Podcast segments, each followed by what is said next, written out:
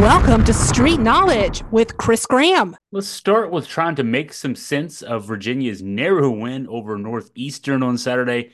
Then we'll get you ready for Memphis tomorrow night uh, in the FedEx Forum. Chris Graham here on the podcast. And uh, we'll start with the eking out the narrow win 56 54 over upset Minor Northeastern on Saturday. And man, you know, if, if you followed me at all on my live game coverage uh, on AFP, you know my thoughts. I, I thought Northeastern should have won the game. Uh, I thought they were going to win the game the way they played. Now, this was a Northeastern team that came in ranked 212 in KenPom, 318th best defense in the country coming in, and uh, they held Virginia in check. You know, the 54 part is not surprising. Uh, Virginia actually improved in the KenPom defi- uh, defensive efficiency rankings uh, with that with that effort. Um, but uh, offensively, Virginia struggling mightily. Um, game came down to well, it, it was it was a 30-24 game at the half. Northeastern led by as many as 10, actually as many as 12 in the first half. Now that I think about it, 16 to 4 at one point. Amazing uh, how that one went. Virginia came back and took a brief lead in the first half, and then Northwestern, Northwestern, I, am doing what Tony did in a post game. Northeastern closed on a 12 4 run to go up six at half, and then made it a 19-4 run after you know starting the second half with a 7 nothing spurt. It was 37-24, uh, two minutes four seconds into the second half, and man, I that moment thought was, I thought a blowout was on. Virginia was just it, it seemed like you know I, I always hate to say this because some people will say it didn't look like there was any effort there, any fire there, any intensity there, but there wasn't much. Uh, Tony Bennett had intensity, but his players just seemed to be in doldrums. Um, kind of sleepwalking through the game. Um, the timeout that Tony called there got some things in check. Virginia actually got back in, in, in into the game um, from there. Chipped away, not necessarily a big run to get back into it. Kind of just chip, chip, chip. Got the game close, um, and then won in the final minute. Um, a pair of free throws from Reece Beekman tied up with 52 seconds to go. A runner in the lane banked off the, the glass with five seconds to go to, to clinch it.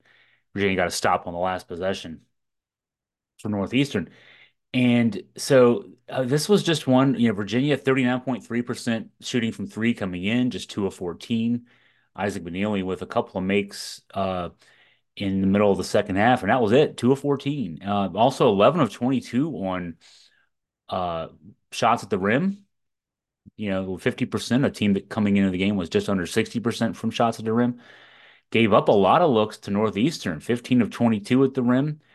Chris Doherty, the the six seven undersized Northeastern center, uh, Northeastern ran its offense through him, uh, sort of a point center kind of thing. Reminded me of the way Wisconsin played through their big guy Steven Crowl. Um, and um, Doherty, ten points, or excuse me, twelve points, nine rebounds, five assists. I didn't put in the any of my game stories. He also had six turnovers, but uh, you know he had five assists, and I would give him a credit for a few other, as we call them, hockey assists where he made a pass that then led to the pass that led to the basket. Uh, and uh, just, just, it was tough to get stops when they needed them, and also on offense, uh, just, just so much frustration. It was such a frustrating day that Reece Beekman, who is among the uh, least greedy guys that you'll ever see, a four-year player, an NBA prospect who who just doesn't shoot a lot. Career high 18 shot attempts from the field. His previous career high was 13. So I mean, he he ratcheted that up big time because Beekman was the only guy that seemed to be aware of the urgency of the moment, or at least was willing to step up to the urgency of the moment. He had 21 points today and five assists. I mean, he leads the team in scoring and leads in assists. Um, post game, you know, there were the usual sort of silly questions from from media members. Uh, first one was, was this the exam break kind of re- rearing its head? Virginia hadn't played since December 5th, but hey, Northeastern hadn't played since December 6th. They had a long break too. The, exam break, not an excuse.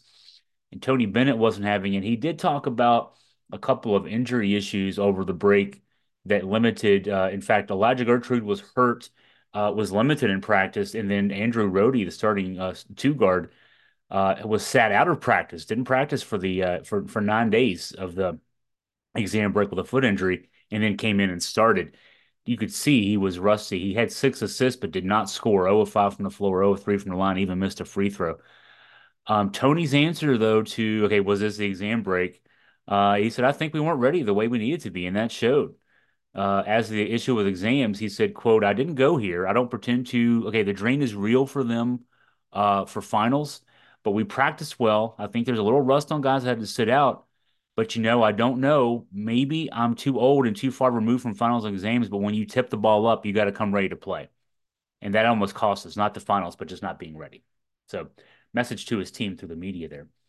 Um, as that game was playing out, especially as Virginia won the game, uh, I, I observed during the game and then certainly did so after the game that this is the kind of game that it's good to get under your belt, especially with the W. It's not as good to get under your belt with the L.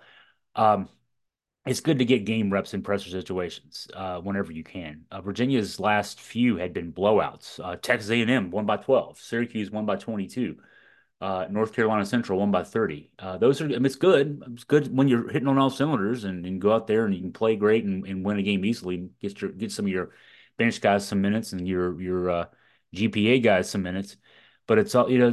You're going to have to win at least one game like this in March and probably many more than one. We remember back to 2019, you got to win some tough games where things aren't going your way uh, to to be able to get through ACC tournament, NCAA tournament and Tony Tony talked about that too. He said I thought it was important because you know the last few games uh, we had a nice lead. It was a little. He said I don't know what the right word is, but it was just there was some separation. You kind of play easy, um, and uh, you know the Virginia to this stage nine and one record. Uh, the the Florida game was a tight one, three point win for Virginia and Charlotte in week one. Uh, there was the West Virginia game down in um, Fort Myers, uh, also a 56 54 final score. And then uh, the loss to, to, Wisconsin, Virginia lost that one by 24, was down big like they were in this one. Got it back to five, and then uh, Wisconsin uh, had a nice run uh, and pulled away midway through the second half. Virginia never challenged again. This was one where they got back in the game and, and, and came back and won. So this obviously Wisconsin's a better better team. No offense to Northeastern, but Wisconsin's a better team than Northeastern. Uh, but um, this was maybe an example of a lesson learned from the Wisconsin game. If you dig a big hole, one, you don't want to dig a big hole, but if you dig a big hole, um, you know, you, you got it when you get back, you got to keep the effort up uh, and keep the efficiency up. So um, it's good to get that under your belt. Uh, from an X's and O's perspective, what can Bennett and the staff fix? I was asked this question. Scott German couldn't be at the game with me on Saturday, uh, and he was texting me, and I, I, gave him a snarky answer at one point. He said, "You know what's going on?" And I said, "Everything. what's, go- what's going wrong? Everything." And he said, "Can they fix it?" And I said, "No, it's not fixable." And he said, "Why?"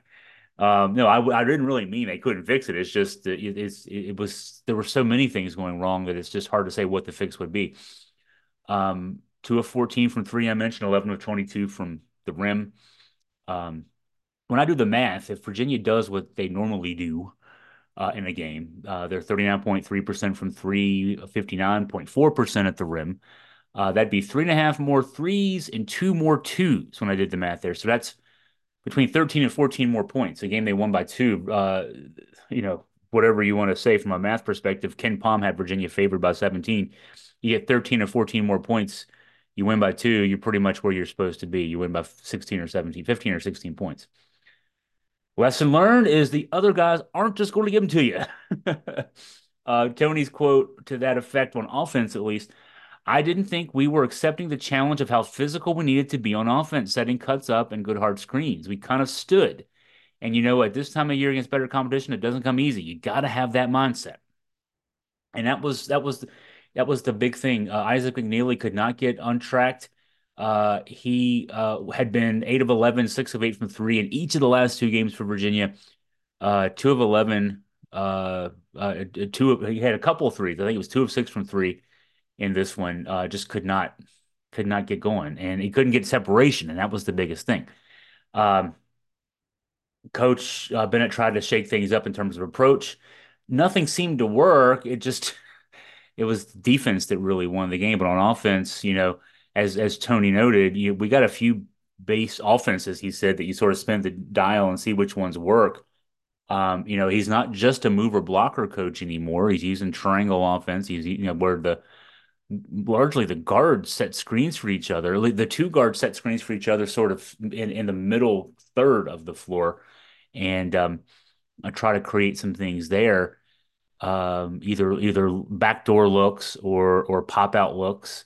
Um, that wasn't working. The high screen and rolls uh, that were implemented, I, I really remember a lot of them last year that didn't seem to free things up. Nothing seemed to work against the team that, again, defensively coming in was ranked 318th in the country in palm And so um, Virginia was marginally better on offense in the second half, uh, 44.4%, 1.143 points per possession. But again, this is against a team that coming in was giving up 1.111 points per possession on the season. So all Virginia was able to do was to improve to sort of the mean that that Northeastern should give up to opponents.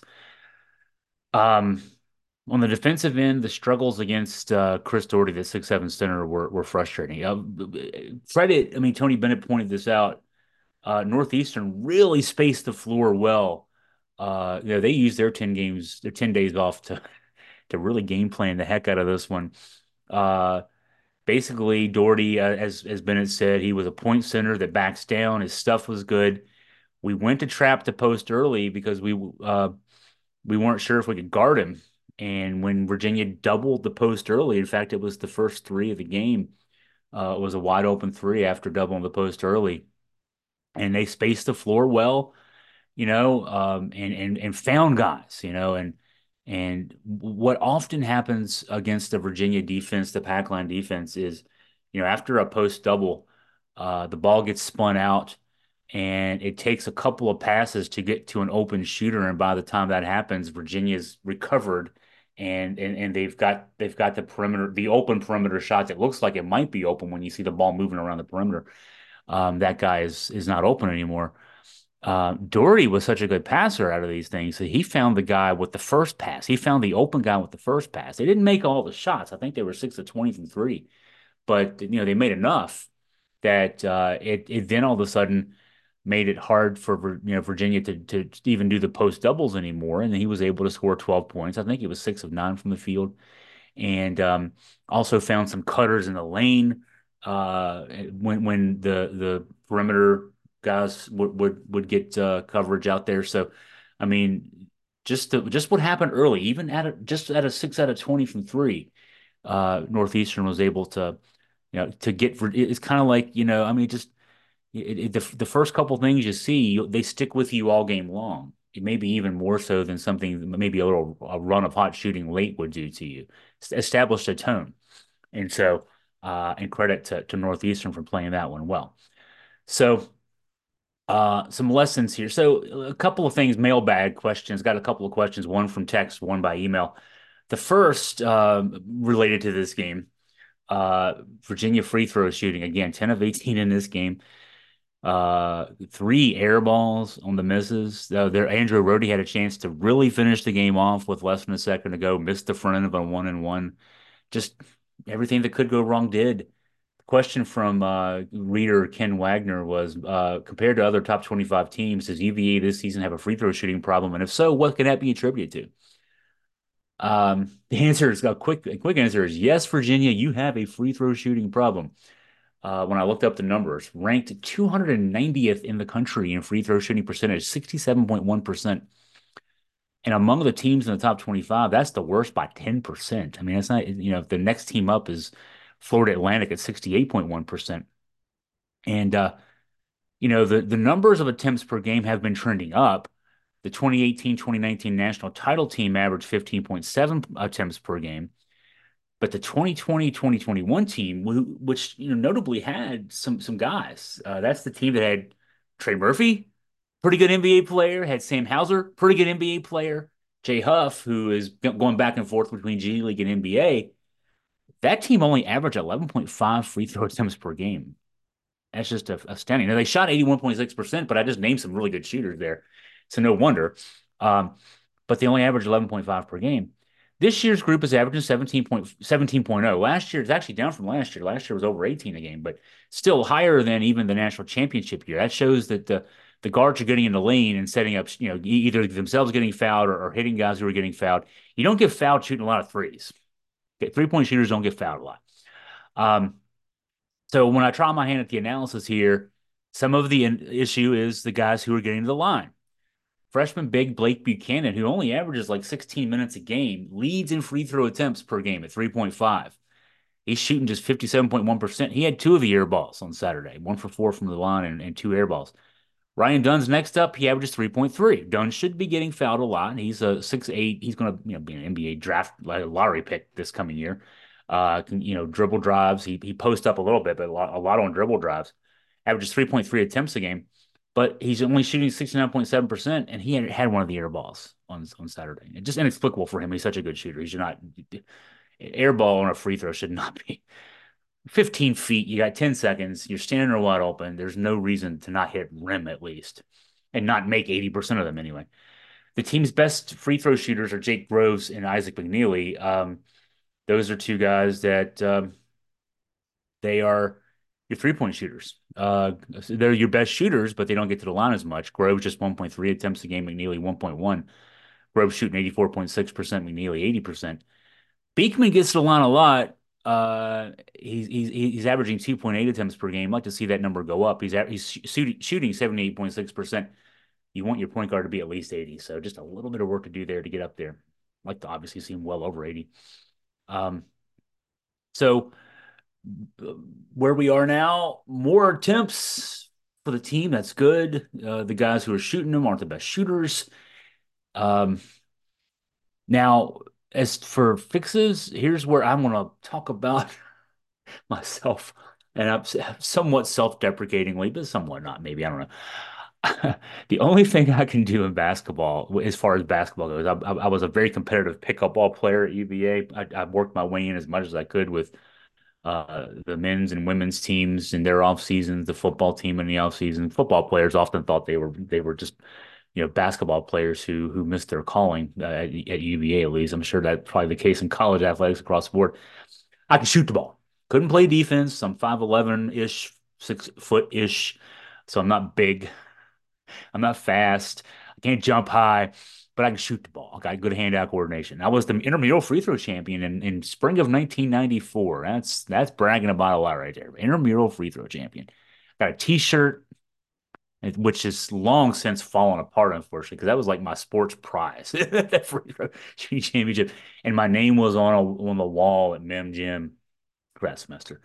Um, so so this is something I know about, like from a from a from a hand standpoint. I'm holding my hands up here.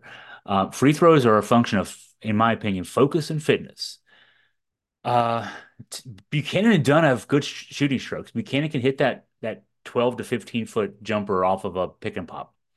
Uh, that's going to be something that's going to be a, a, bread and butter for him as his career evolves. In addition to as he also as he also gets stronger and can finish at the rim better, uh, and we can see that he's good at creating foul shot opportunities. He's just got to make more of them. So he's got a good stroke. Dunn's got a good stroke. He's not. We're not seeing it as much. I mean, he's. he's I think he's four of twenty two from three, 69.3 percent from the line he's got too good of a stroke. When you see him shoot it, it's too good of a stroke to be shooting what he's shooting from both three and, and his mid range jumpers, and then uh, from the line. But they got they got they got the mechanics. They just you know, I think the focus is a little off. Um, so here'd be my advice. I don't get to the games as much as as early as much as I used to. I used to get to the game sometimes three hours early, a home games. Uh, and and you know, you get there three hours early, you can only eat the pregame meal for so long. Um, and I would often, uh, you know, sit sit at my computer in the press section, and this is this is how boring my life must be, but this is part of the job, I think. And I would I would see who would be out there warming up uh, and and and getting ready and that kind of thing. And you know, it makes me think I, read a piece in the Athletic uh, over the weekend about Steph Curry and his pregame routine. And here's a guy who's shot the ball tens of millions, of, shot a basketball tens of millions of times in his lifetime, um, including you know thousands just up the road from where I'm sitting. I, am sitting in Waynesboro, Virginia, and he, his his dad Dell, who played in the NBA for 15 seasons, uh, grew up in Grottoes, which is about 10 miles north, and uh, his his uh, grandmother lived, uh, you know, in that area, and and Steph and Seth would often, as kids, shoot on the hoops there at their grandmother's house. Um, when they were growing up, when Dell would take one come up from Charlotte to visit. Um, you know, Seth Steph gets out there and you know he's out there three hours for a game shooting hundreds of shots, and and I, I you know I don't get the sense that we're we're seeing that from uh, the guys here, and this is just part of the work ethic. As as guys like Dunn and Beekman make their way to the next level, um, they'll they'll learn that they've got to do that every day. Uh, you know, every day. Um, and so, you know, I would recommend getting out there and working on shooting free throws until it's boring. You know, you know, you got to develop that muscle memory. Um, muscle with muscle memory will come improved uh, shooting percentages. The other part, when I say so, I say focus and fitness. Fitness isn't just physical. Uh, the fitness is a is a mental part. I mean, the hard part to in game free throw shooting that shooting hundreds of free throws back to back doesn't do is you're going from running up and down the court, you know, you're running through screens, you're you're blocking shots, playing defense, dunking the ball, whatever else. You go from that to all of a sudden, you know, the game stops. You got to stand there at the line. They hand you the ball. You got 10 seconds. The whole world's looking at you, and you gotta, you know, you gotta make the shot. Um, it's it's a different skill than just standing. You know, if you're if you if you're shooting 25 free throws and you miss the first couple and then you make 20 in a row, you know, if you miss the first couple, you're 0 for 2 in a game. And so uh, some of this is is just the when I so it, it's the mental fitness. You know, you've got to be able to do something different. You got to be able to go from breakneck running up and down the court pace to breathe, focus, and then let the muscle memory take over. So, you know, maybe a consultation with a sports mental fitness expert. Uh, you know, they they call them sports psychologists, but you know, more and more I'm getting into this sports mental fitness expert consult is is is feeling like that's the that's the way to go. So that's my rant on free throw shooting. Thanks for indulging me here. Um, the other the other mailbag item was from uh, regular um, contributor Brian uh, Hagan. Got to meet Brian at the game uh, the other day for the first time. We've been emailing back and forth for years. Uh, he said from high atop his perch uh, in section 306 on Saturday night, uh, he noticed a few times that Tony Bennett showed some fire. Uh, and, you know, maybe that's something this team needs. And, um, you know, maybe that's going to be the kind of thing that can help give this team a little nudge. And I think I, I certainly saw it. He was trying to wake his team up.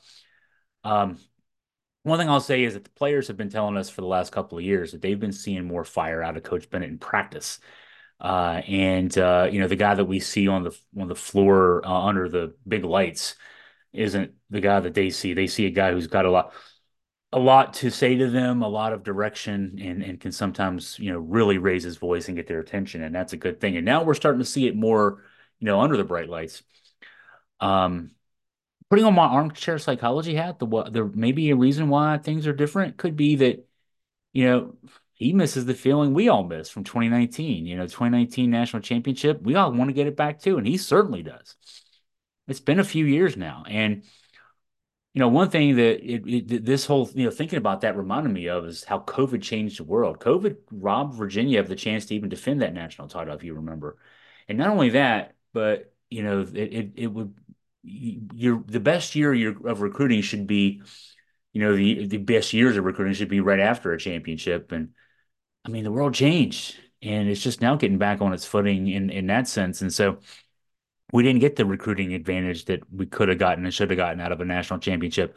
I'd say the same thing for football. Football in 2019, nine and three regular season, ACC championship game, Orange Bowl. And mean, look, the coach who did that was gone in two years, two five and a five and five and six and six season. And he decided he just quits. It was, it was you know, those two years were too much to go through. And so, yeah, COVID COVID changed a lot about the world, and this certainly didn't help UVA sports. So, um, but more fire out Tony. We'll we'll take it, right? Quick preview now as we're wrapping up the show. Memphis getting ready for uh, Memphis tomorrow night, seven o'clock tip on ESPN two. Um, Memphis is not Northeastern. No offense to Northeastern, but Memphis is 33 in KenPom. They're going to be in the NCAA tournament almost certainly. They've won three straight since losing back to back games to Villanova and Ole Miss. They uh, uh, beat VCU in overtime in Richmond, Texas A&M, a team that we beat, we Virginia, we're we, and then and then uh, uh, Memphis beat Clemson over the weekend, a ranked Clemson team. So Coach Penny Hardaway, sixth season. I had to look this up. He's only been to two NCAA tournaments. Interesting. I mean, I, I would have expected that, given their high profile recruiting, that you know he'd have been in four or five or or whatever, but uh, only just the two, and only won one t- tournament game to this stage. I'm I'm really surprised at that. Two matchups to watch in this game. This should be fun. Uh, this is a chance for Ryan Dunn and Reece Beekman, Reece Beekman to make some money. They're playing in an NBA arena, the FedEx Forum. David Jones is Memphis's leading scorer, uh, six six small forward. He will be guarded by Ryan Dunn. The the relevant numbers here: Jones averages twenty point three points per game. He shoots forty five percent from the field, thirty eight point five percent from three. Dunn on the other side. Uh, so so Jones averages twenty point three. Dunn Dunn allows the guys he's guarding to score three point two points per game. Dunn's pretty good defender, and uh, Jones shoots forty five percent. Dunn allows opponents to shoot 18.8%. That that'll be a matchup to watch just on the defensive side there. The other is is kind of similar. Uh, Memphis's point guard Jahvon Quinerly, 13.7 points, 4.9 assists, shoots 45.4% from the floor and 30% from 30.4% from three. Beekman's opponent counting numbers 5.2 points per game, 26.2% field goal shooting. So, chance to make some money for those fellers. Uh, you know, if there's going to be NBA scouts in the house, uh, and they're going to watch those two matchups. I mean, looking back, uh, Jones um, had 22 points uh, in the win over Clemson. He had 29 points in the win over Texas A&M. Quinerly had 17 points and six assists in the win over Clemson. 24 points against A&M. So um, those those are the money matchups right there. Uh, the Tigers aren't great from the perimeter. They shoot 33.5% from three. They do get a fair amount of their offense in the paint. 42.6% of their shots come in the paint, and that's in the top third nationally. And they're pretty pretty efficient there. Like Virginia, they're around 59% from one shots at the rim. Uh, the big difference in this the, between these two is tempo. That's often the case in Virginia games. Memphis averages 73.6 possessions per game. 19 of those possessions in transition. Virginia averages 61.7 possessions a game. 7.2 in transition. But basically, the difference is transition. When you do the math there, it's, it's about 12 possessions per game difference and about a 10 possession or nine possessions per game difference of that is is um is transition. Virginia wins the tempo battle. They're, they're you know they're not we're not going to have a 75 possession game unless it goes to quadruple overtime. Um, so the winner of this game will be the team that uh, is better in the half court offense. And these two teams are pretty comparable half court offense wise. Uh, just a slight advantage to Virginia uh, when you look at points per possession in half court, according to Synergy Sports, to Virginia, and very slight. Um, the one advantage to Virginia that's more than slight, both these teams are really good defensively. Memphis is 30th in the country in KenPom. Virginia is second in the country in KenPom. So, uh, throwing it back in the direction of Memphis, though, the last thing uh, as far as these these numbers go, a home court advantage, obviously, um, and FedEx Forum, uh, Memphis does a good job there. They they uh, actually uh, KenPom gives Memphis a 3.8 point advantage for home court advantage. So um, and this and I would add a smidge extra to that because this is Virginia's first true road game. Uh, and it's kind of amazing that we're right before Christmas and just getting that first true road game. So that should get you ready for Memphis. Uh, that game is tomorrow night, seven o'clock. Um, all this information, all these things I've talked about are, are also stories on the website. So if you're watching this on YouTube, watching it on Facebook, listening on the podcast, and you want to, you know, get more details uh, about what I've talked about, it's all right there. AFP, AugustaFreePress.com.